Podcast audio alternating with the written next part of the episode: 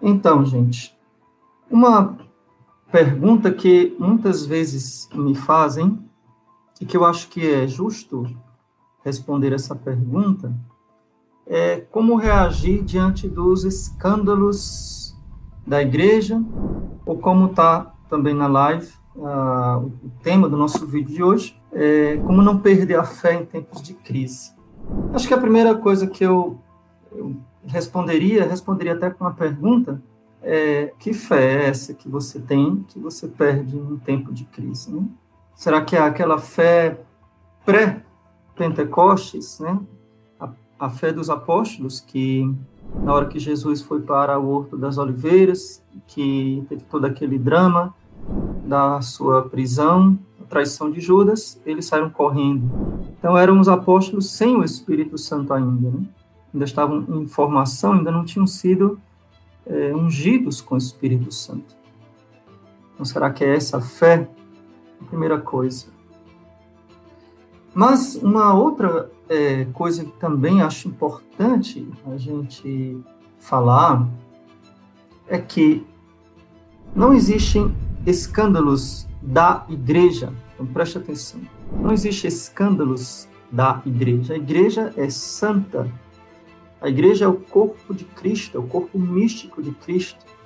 Então, cuidado quando a gente fala dos escândalos da igreja, talvez o seu professor de história, né?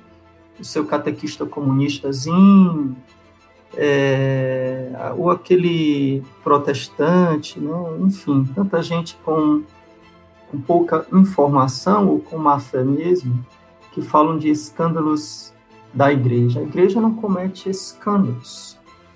Seu padre, você está viajando na maionese, né?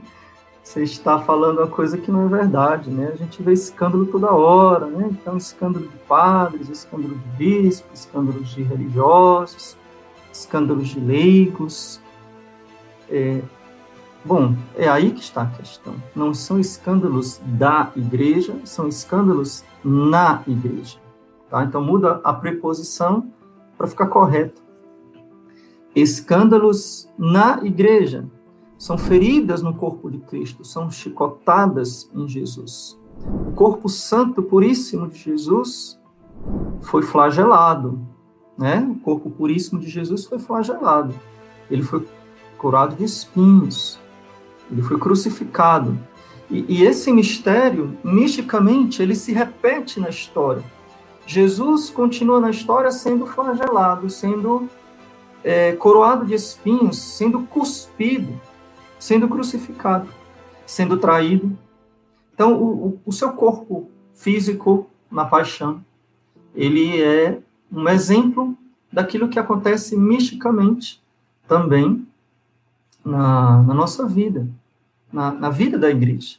Então, o corpo de Cristo é santo mesmo quando ele estava totalmente banhado em sangue, na carne viva, né?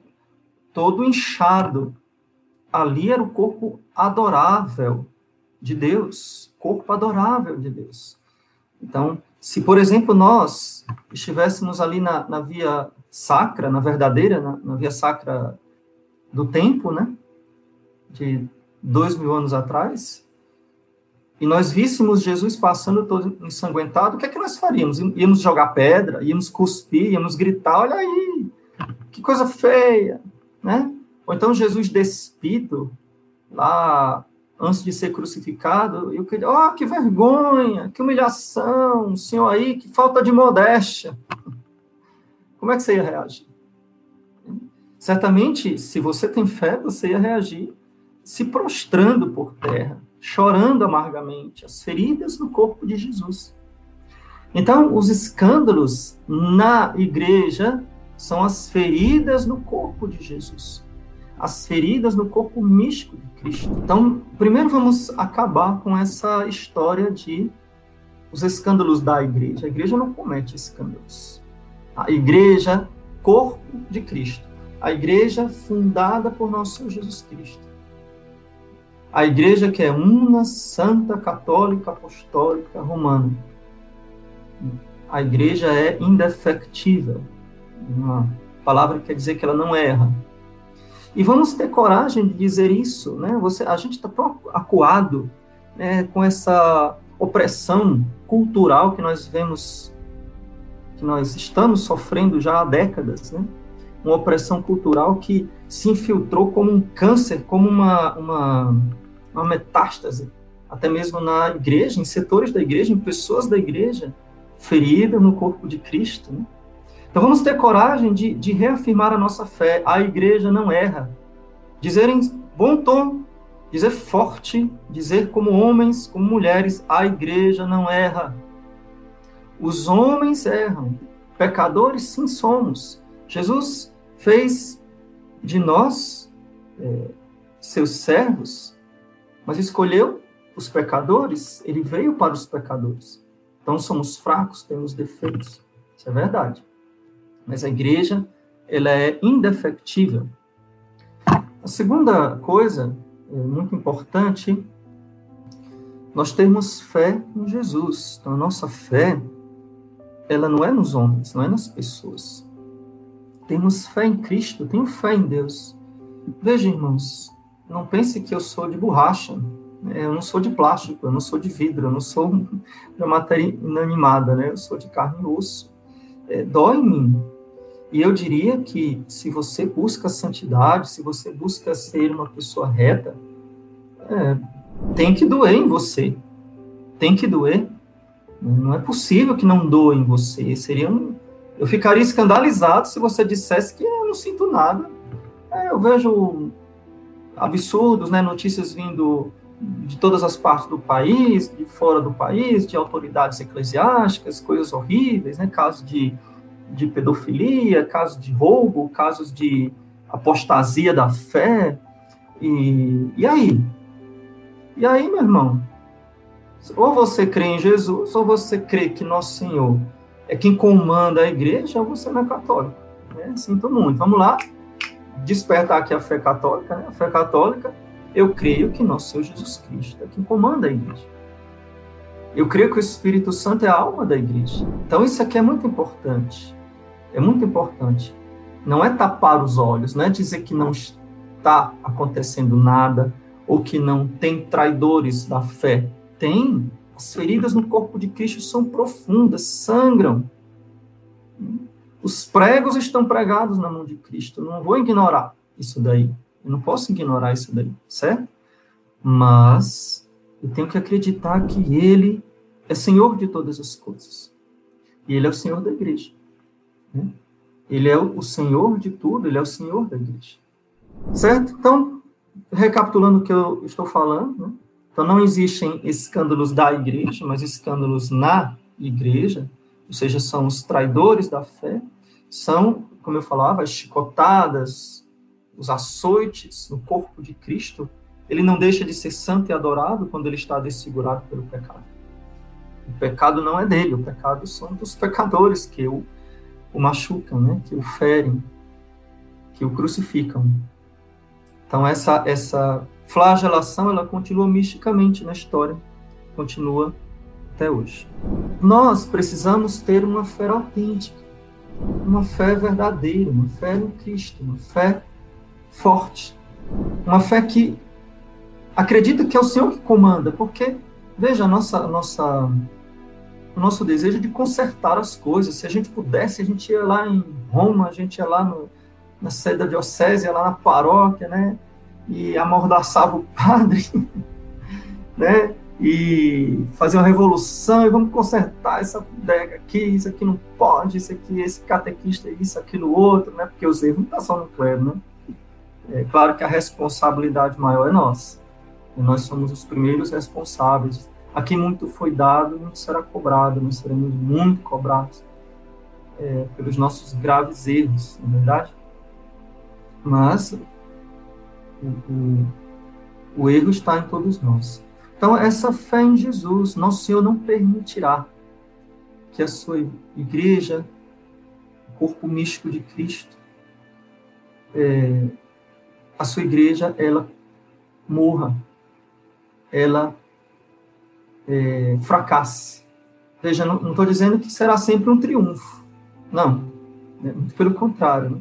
Toda a história de, da igreja nunca teve sempre triunfos.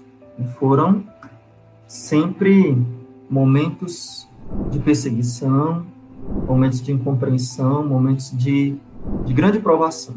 Então, não são triunfos. Mas acreditar que nosso Senhor, ele está dormindo, talvez, naquela passagem lá do, da barca, né? É, é a nossa situação hoje.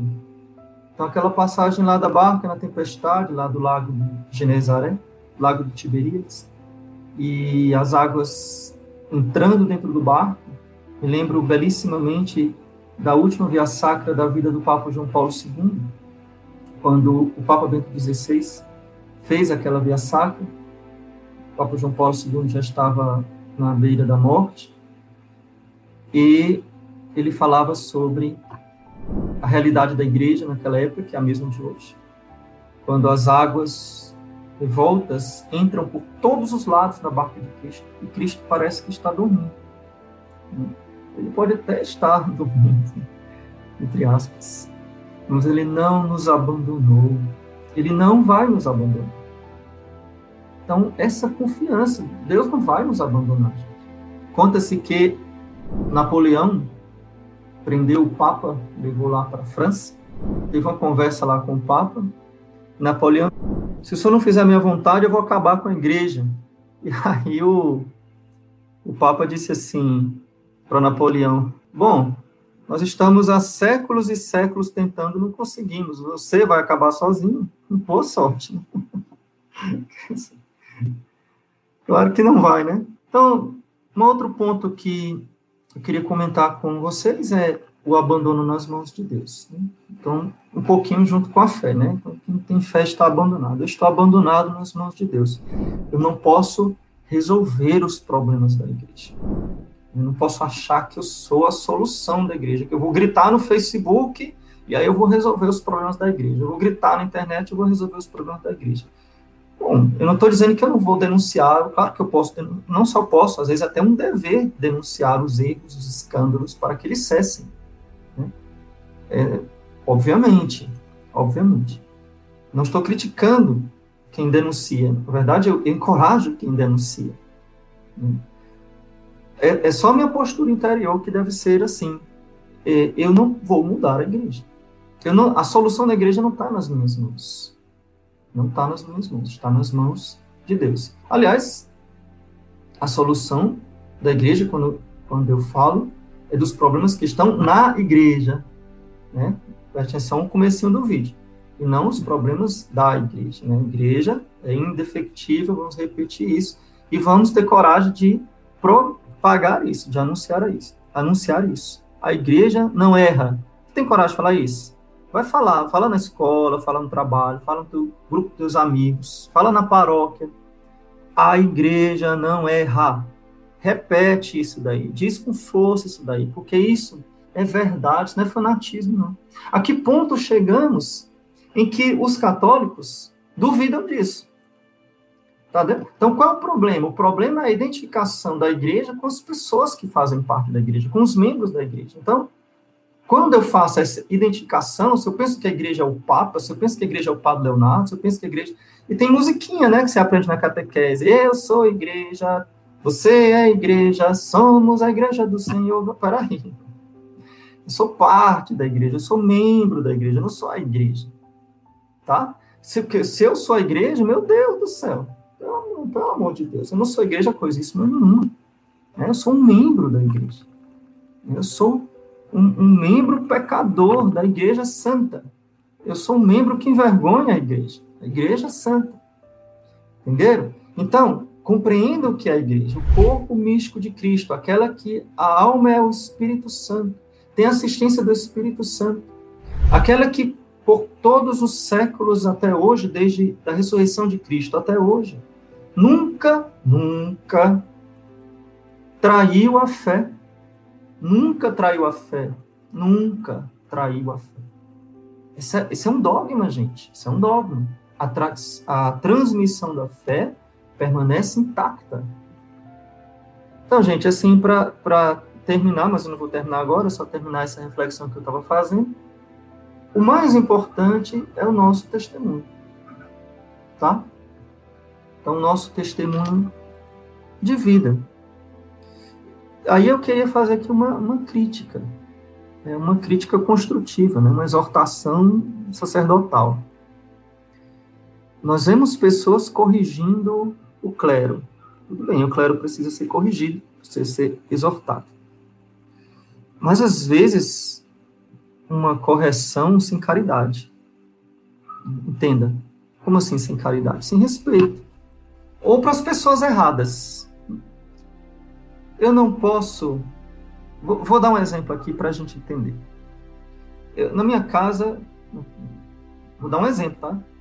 Na nossa casa, nós temos o nosso pai, a nossa mãe, nossos irmãos. Então, digamos que o seu pai, ele é um mau caráter, ele bebe, ele não coloca dinheiro dentro de casa, ele faz tudo que não presta, e você está certo em corrigi-lo, você está certo em ficar indignado, você está certo até em falar com seus irmãos, que a gente faz para mudar o meu pai, o nosso pai, né?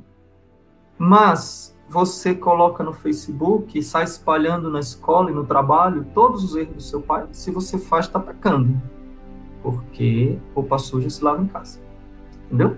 Isso é um ponto. O segundo ponto, então, o primeiro ponto é, às vezes na nossa correção, a gente escandaliza os de fora. O nosso modo de falar afasta as pessoas da igreja. O nosso modo de falar acaba é, escandalizando quem não é católico ou quem é aquele católico fracozinho, acaba se afastando. Ah, não vou para a igreja não, porque lá só tem isso, só tem aquilo, só tem aquilo outro, só tem roupa, só tem isso, só tem aquilo. Entendeu? O comunismo é a pior praga da face da terra, não falando aqui. É, comunismo é a invenção do satanás. Então, gente, é, o segundo ponto que eu ia falar é a respeito do nosso testemunho. Então, por exemplo, tem gente que é muito puritano, ou é muito exigente e para criticar, mas a sua vida privada, sua vida íntima, a sua vida não condiz com as críticas que a pessoa faz no Facebook, com as críticas que a pessoa faz no WhatsApp. A sua vida não é uma crítica, porque a, a melhor crítica deve ser a minha vida. Mais do que minhas palavras, a minha vida, ela deve no bom sentido, escandalizar os pecadores, incomodar os pecadores, incomodar quem não tem fé, ou incomodar quem vive mal a sua fé. Então, eu não, eu não soluciono os problemas da igreja, mas eu tenho que solucionar os meus problemas interiores, os meus problemas espirituais. Isso é muito importante. É muito importante para a gente não cair na hipocrisia. Então, boa noite. E vamos concluir esse momento de partilha, de conversa, né? Com a oração da Ave Maria. Ave Maria, cheia de graça, o Senhor é convosco. Bendita sois vós entre as mulheres, e bendito é o fruto do vosso ventre, Jesus. Santa Maria, Mãe de Deus, rogai por nós, pecadores, agora e na hora de nossa morte. Amém.